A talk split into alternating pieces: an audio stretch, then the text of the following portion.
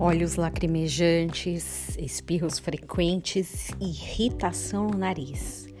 Acertou quem logo pensou em rinite. Eu até descobri tarde que eu tinha uma consulta médica.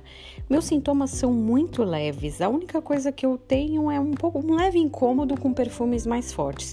De resto, eu não sinto nada. Mas em casa, convivendo com a Bruna, eu consegui ter uma dimensão de como é algo desagradável.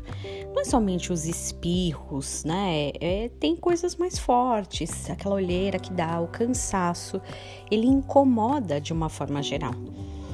E, gente, o pessoal começou até ficar olhando torto para quem espirra, né? Depois do Covid, alguém espirra lá do lado, todo mundo levanta a cabeça. Já reparou? Já aconteceu isso com você no mercado? Fica ali dando uma afastadinha de quem espirra. Coitado das pessoas que têm rinite. Mas nem sempre um espirro é um sinal ruim.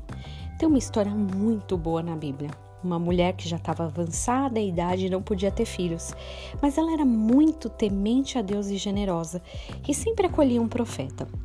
Esse profeta ele ficou tão comovido com a forma que a mulher o tratava que ele queria retribuir. Então ele orou para que ela tivesse um filho. E adivinha o que aconteceu? Ele, ela realmente teve.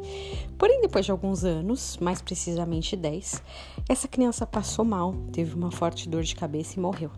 Nesse momento, pensa a tensão do profeta, gente. Eu abri a minha boca para falar que ela teria o bebê e agora o menino morre? Ai, meu Deus. Ai, ela também não deixou barato não. Foi atrás dele para que orasse pelo menino. E olha, essa oração foi uma peleja. Como diziam alguns, foi uma oração forte para fazer o menino acordar. Em dado momento, como diz 2 Reis 4,35, o menino espirra sete vezes e abre o olho. Eu acho o máximo essa informação. Se está na Bíblia, tem um sentido, mesmo que a gente não consiga entender por completo. Por enquanto, eu me conformo em saber que o menino acordou espirrando, mas acordou.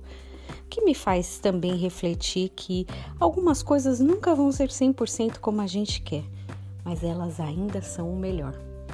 Bom, que você tenha um dia abençoado em nome de Jesus.